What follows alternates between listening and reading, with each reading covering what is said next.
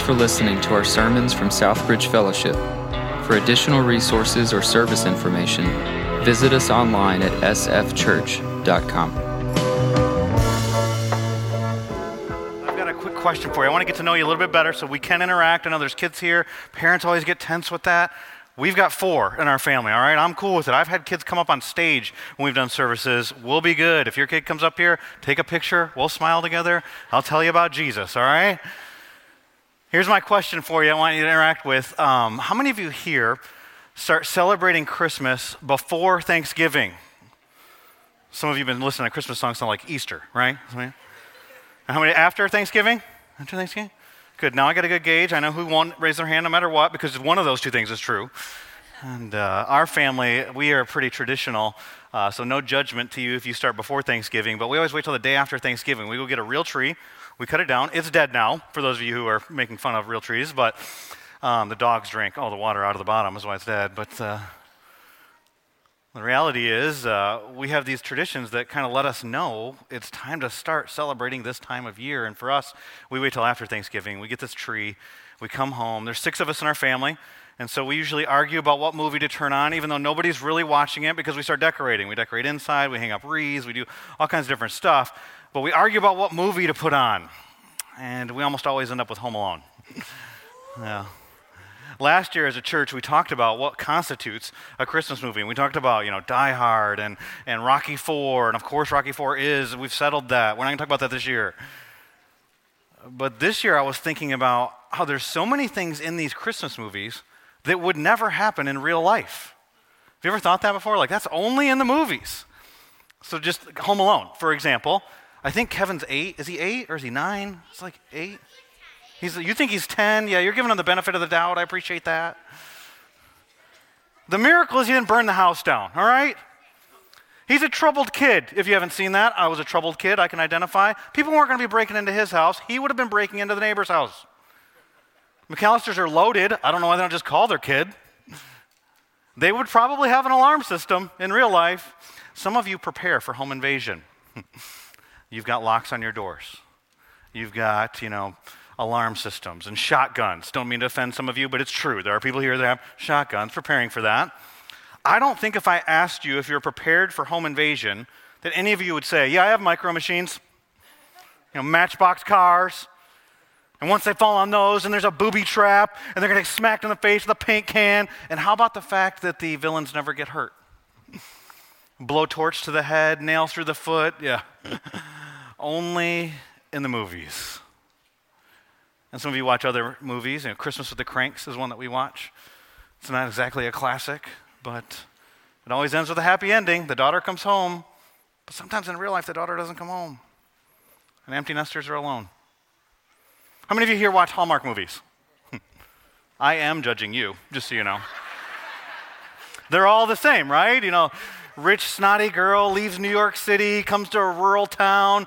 There's a supermodel guy chopping lumber, and he's going to teach her about the simplicity of life, and they're going to kiss at the end, and it'll snow. Sorry if I messed up your movie tonight. In real life, the lumberjack is like 30 years older than her. He snorts and makes funny noises, and he's gross. And she's rude at the end.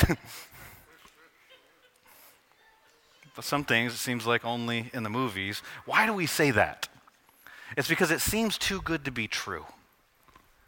And you think about your own life, and especially I think about Christmas for me. Yes, we start celebrating sooner and sooner, but for me, it goes by faster and faster.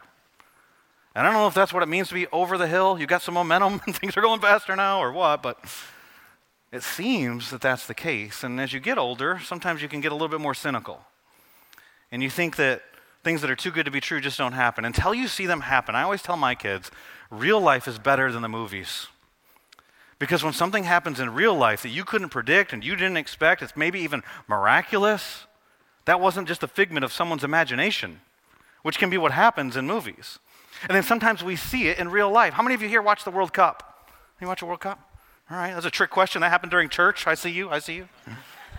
I know you recorded it, I'm sure, hopefully. Or you watched online. And picture in picture or whatever. And so, we love you if you're watching online. Well, what an epic story. Uh, two of the great soccer players of our day Mbappe from France, number 10. And Messi, Lionel Messi, probably the greatest, maybe the greatest. For those of you might be stuck at that point if I say he is the greatest soccer player of all time. But Mbappe had won a World Cup, and Messi hadn't won a World Cup. And if you watch the pregame, it was all about those two individuals, which you then think what usually happens is, and somebody dominates, and then a bunch of people do stuff, and it's like, we celebrate that guy, but he didn't really do a lot, and that's not what happened. The game was epic if you watched it. Messi scored the first goal early on in the game.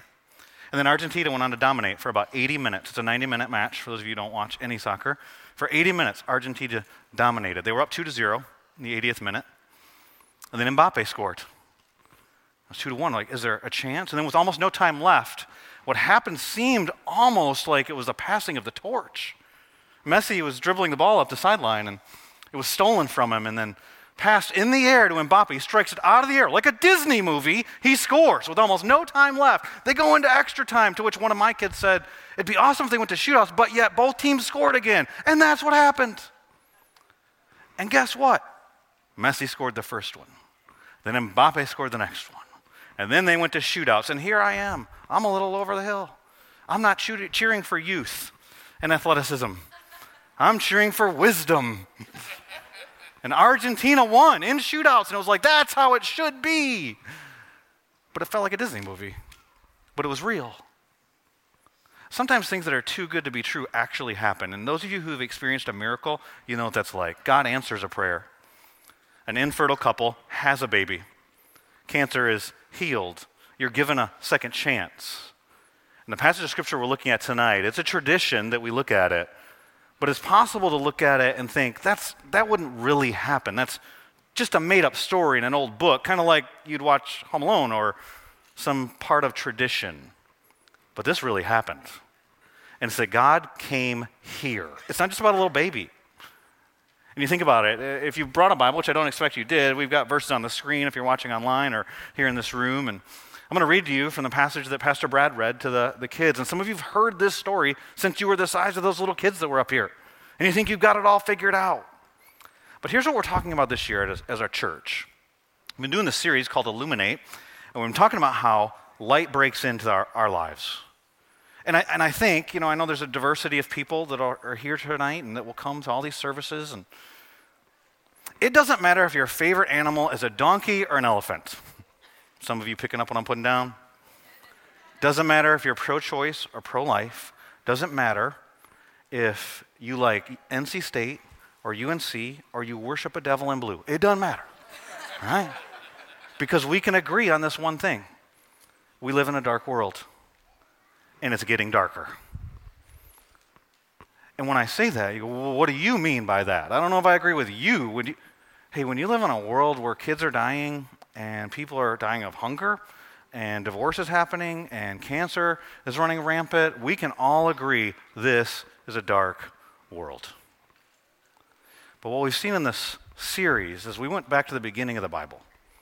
In Genesis, uh, the earth was formless and void and it was empty, like many people's lives. And the very first thing that God created was light. He said, Let there be light, and light broke in. But then we ran to darkness. Genesis chapter 3. Humans lived in perfect harmony with God in the garden, and then they sinned, and sin entered the world. But then in Genesis 3:15, God gives a promise, and light breaks back in. And then the story of the Bible after that is that God keeps coming after his people, but his people keep loving darkness and running to darkness, and he sends prophets, and light breaks in. But we run to darkness. And the same with many of our lives, and sometimes the darkness is our pain, it's problems, it's our own sin, and God's light breaks in. And the story that we're reading tonight is about God's light breaking in. It's in Luke chapter 2. I'll read it to you, even though I'm sure you've probably heard it before. It says this in verse 1 In those days, a decree went out from Caesar Augustus that all the world should be registered. This was the first registration when Quirinius was governor of Syria. And all went to be registered, each to his own town. And Joseph also went up from Galilee, from the town of Nazareth to Judea, to the city of David, which is called Bethlehem, because He was of the house and the lineage of David, to be registered with Mary, his betrothed, who was with child. And while they were there, the time came for her to give birth. And she gave birth to her firstborn son, and wrapped him in swaddling cloths, and laid him in a manger, because there was, Joseph didn't call ahead, no place for them in the inn. And in the same region, so now it's a new scene, there were shepherds out in the field, keeping watch over their flocks by night, and an angel of the Lord appeared to them, and the glory of the Lord shone around them. Hmm. Light breaks in. And they were filled with great fear. And the angel said to them, Fear not, for behold, I bring you good news of great joy that will be for all the people. For unto you is born this day in the city of David a Savior who is Christ the Lord. And this will be a sign for you. You will find a baby wrapped in swaddling cloths and lying in a manger. And suddenly there was with the angel a multitude of heavenly hosts, praising God and saying, Glory to God in the highest. It was his glory that had shone through. And on earth, peace among those with whom he is pleased. There's a danger with this passage. Some of you, even as I was reading it, could recite it, whether that was from growing up in church and hearing it in services like this or watching Charlie Brown, like you know the verse. Is it possible there's more here for you tonight, though? Is it possible that you don't know everything there is to know about this passage and about the infinite God that this passage reveals? Whose glory broke into creation, shone around these people. Do you know there was a time in human history that up until 1492, so think about how long ago that was 1492, people had thought we had reached the pinnacle of human knowledge. that the Greeks and Romans had written all there was to write. And then Columbus discovered two continents. and people thought, well, maybe we didn't know everything. Big parts of the world we didn't even know about. And then about 100 years later, somebody, a guy named Copernicus, suggested that maybe the sun doesn't rotate around the earth, but people didn't get all upset about it. About 70 years after that, a guy named Galileo proposes it, and the Catholic Church calls him a heretic because he says that the earth might rotate around the sun and that we're not the center of everything. Hmm. And that was a long time ago. I think we've learned some other stuff. They didn't even have cell phones. How crazy. And so maybe in this passage tonight, God wants to say something to you. I'm going to give you a real simple outline of it, and it'll be a real short message, but God might want to do a miracle in your life tonight. The outline just follows this it's PSA, not a public service announcement, but problem solution application. What happens in this passage, I believe, is that God reveals to us our problem. Our problem today in this world, the problem that they were facing then, the problem that's happening in our own individual lives. He gives a solution to that problem, and then there's an application, a way for us to respond. So, PSA, problem, solution, application. The problem is that we live in darkness, and also that we love that darkness. And you see it here in this passage that they're out on the field at night. We oftentimes focus on, on the light, but don't forget the night. The night is symbolic of what was happening during that time. Yeah, the shepherds are out there trying to imagine what it was like to be out there at night then. There's no electricity, so there's not ambient light coming from any city. Some of you have camped like out in the Appalachian Trail or in Wyoming or different places where you can get away from a lot of stuff. Imagine how dark it was out there. But it was even darker in the government. We think our government has problems. They had problems. The guy that I mentioned in verse 1, Caesar Augustus, he claimed to be the Son of God. People declared him to be the Savior of the world. He thought he could solve everybody's problems. Listen, when the, you think the government can deal with soul problems, the government is not your soul problem, all right? A, that's, they had a problem. They had a problem with Rome, and they had a problem with religion. You know what Jesus says about their religious leaders? He says in Matthew chapter 23, verse 24, You blind guides. Now they could all see, physically see. But he's calling them spiritually blind. He says, You blind guides, you, you live your lives without spiritual light. And he goes on to talk about how they live. They're straining out an ant, swallowing a camel. He says, Woe to you. That's a warning from prophets. It's condemnation, hell be on you. Woe to you, scribes and Pharisees, the religious leaders, you hypocrites. Whoa. So the government was messed up. And so was the church. Could you even imagine such a time? Hmm. Right, exactly. But it gets worse. So were their hearts. We all want something for Christmas. I don't know what you want. Some of us want really practical gifts. Somebody sent me uh, this week a website that has some different practical gifts on it. I don't know if you've seen this. If not, maybe a last minute gift idea a sriracha keychain. I think we have a picture of that there. In case you're at, you know, somebody's house, not one that you're going to go to tonight, but somebody's house who cooks bland food, you boom on my hip, bam, there it is. Sriracha. Some of you are young parents. I also got this gift sent to me. It's called Baby Mop. Here you go. But you'll never be able to say to them, you don't contribute anything. Like, hey, look, there you go. It's pretty practical. Strap a mop to the baby. There you go. Yeah, right. That's awesome. I love that. What I'm talking about is we have wants. We all have wants. And what happens as we get older is a lot of times, yeah, practical gifts are fun, and maybe you needed a new sweater or a throw pillow or a space heater or whatever you wanted, but a lot of times we want our problems to be solved. Or we want healing, or we want money, or we want a relationship fix, or we want. And here's the reality what we want often reveals what we hope in. And what we hope for often shows what we hope in. But if what we hope in, not necessarily what we hope for, but if what we hope in is anything other than God, the Bible calls that idolatry. And we're all guilty of it. Idolatry is not worshiping little statues, it's anytime we worship what's created rather than the Creator. And the Bible says we're all guilty of that. So, yeah, there's darkness in the government. Yeah, there's pain in the world. Yeah, there's pain in our lives, but it gets worse. There's sin in our hearts. The Bible says in Romans 3:23, "For all have sinned and fall short of the glory of God." But you know what? It's worse than we like to admit. And I'm not just joking about like social media, how we put out a better picture of ourselves than what's true, which we all do that. But the sin in our hearts darker than we want to admit. And the Bible talks about that pretty extensively.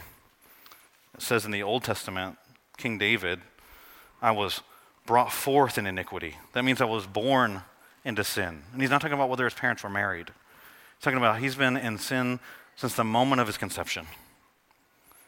Since my mom conceived me. Says David says from birth. Jeremiah the prophet says that our hearts are desperately wicked, deceitful above all things. Who? Not even you know your own heart. And he calls them sick. That our hearts, we have a heart sickness because of our sin. But it gets worse. It gets so bad that the Bible says that God can't even look upon sin in Habakkuk 1:13. You who are of pure eyes. This is the prophet Habakkuk speaking to God about who he is when there's wickedness happening in a dark world all around him. Saying, How can he even bear this? It says, You who are pure, who are of pure eyes than to see evil and cannot look at wrong. It's not that God's not present in evil. It's not that he doesn't see the wickedness, it's that he cannot tolerate it. That's bad news. That's the problem. Solution? well, I read it to you already. I'll read it to you again. But the solution is that God's light brings life, brings new life. He can bring that new life to you.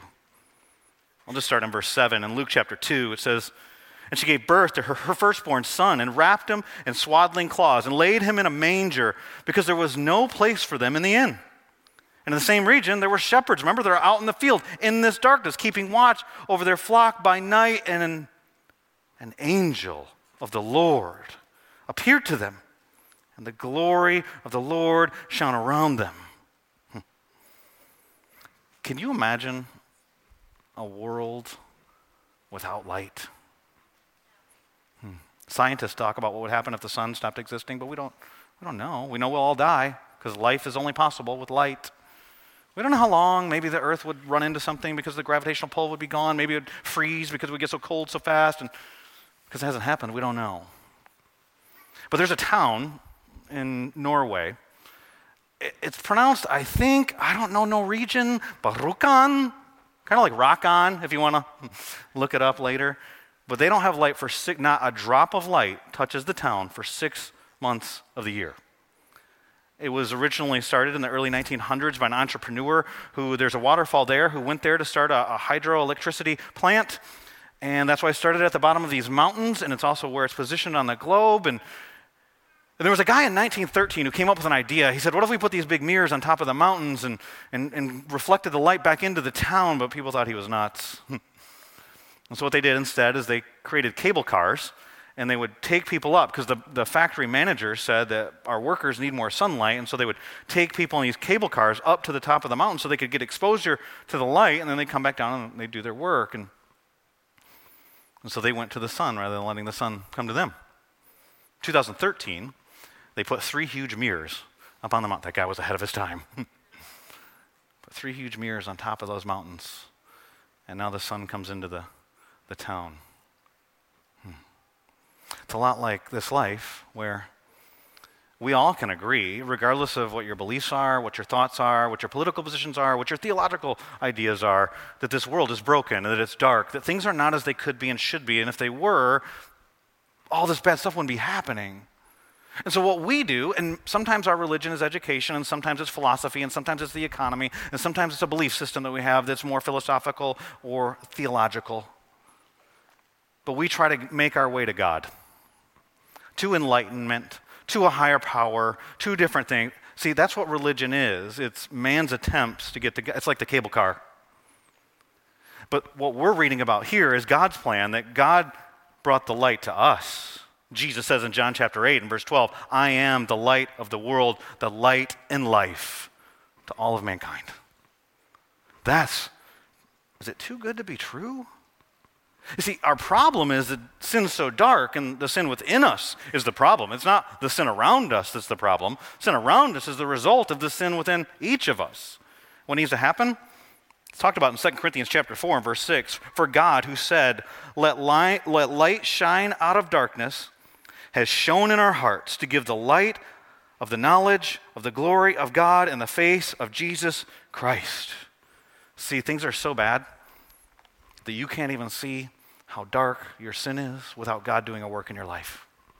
The very fact that you're here or you're watching online and listening to these words is a sign that God's light is breaking into your life.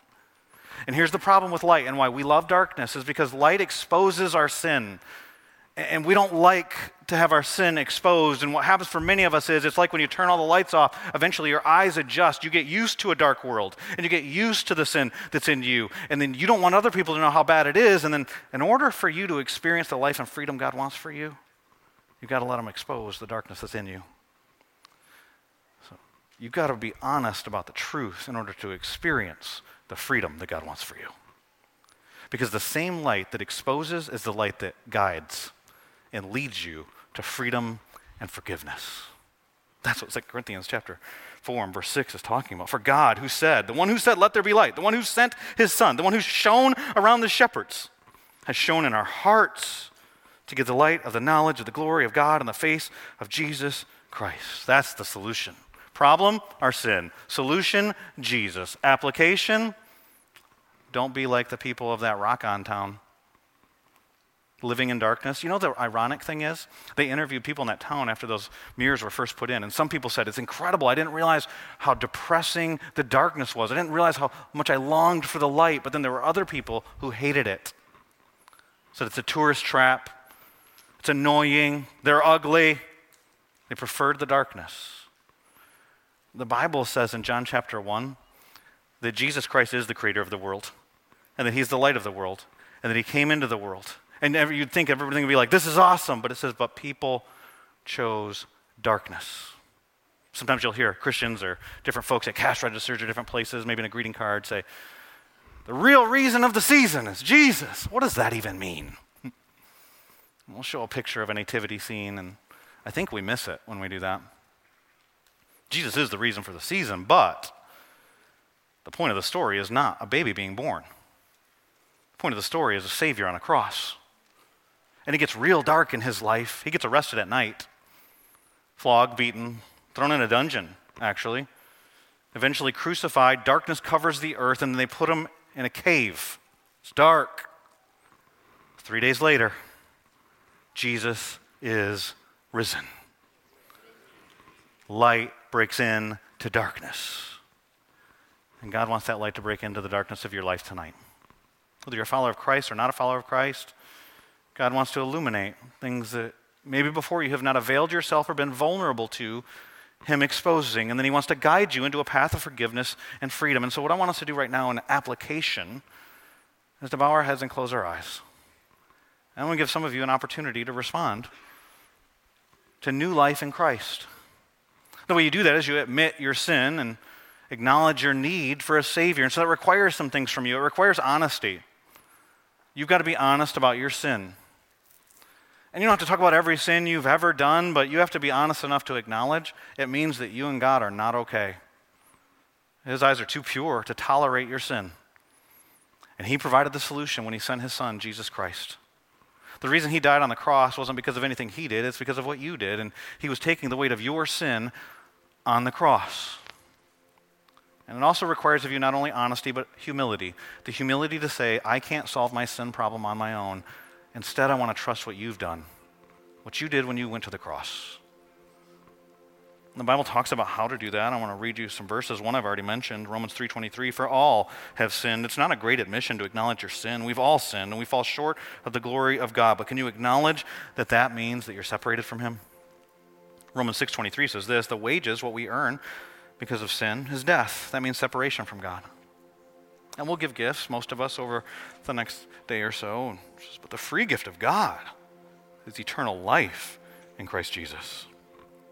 And the way to respond to that is this. And this news sounds too good to be true, but it is. Romans 10, verse 9, because if you confess with your mouth that Jesus is Lord and believe in your heart that God raised him from the dead, you will be saved. Hmm. If you want to do that, will you pray this prayer with me?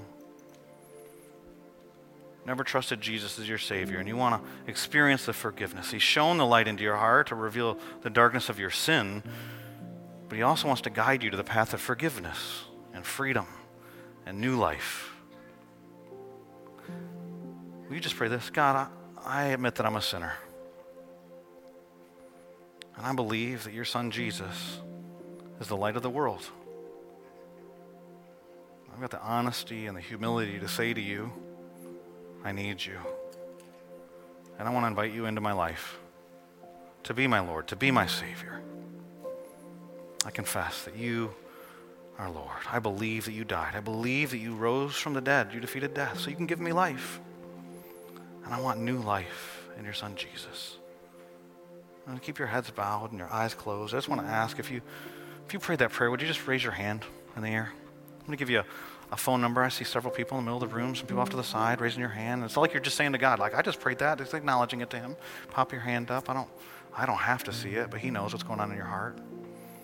In a minute, we're going to open our eyes and we're going to sing songs together. If there's going to be a, a number on the screen, online and in this room, and if you did that, would you just text the word Jesus to that number? And uh, we're going to send you some information. We're not going to show up at your house. We're not going to do anything weird we'll give you some information about how to grow in that relationship with Jesus. That's the first step. It's like being born. But you need to learn how to feed yourself and walk. And we want to give you some guidance in that, whether you live in Raleigh or Rjukan. it's in Jesus' name I pray. Amen.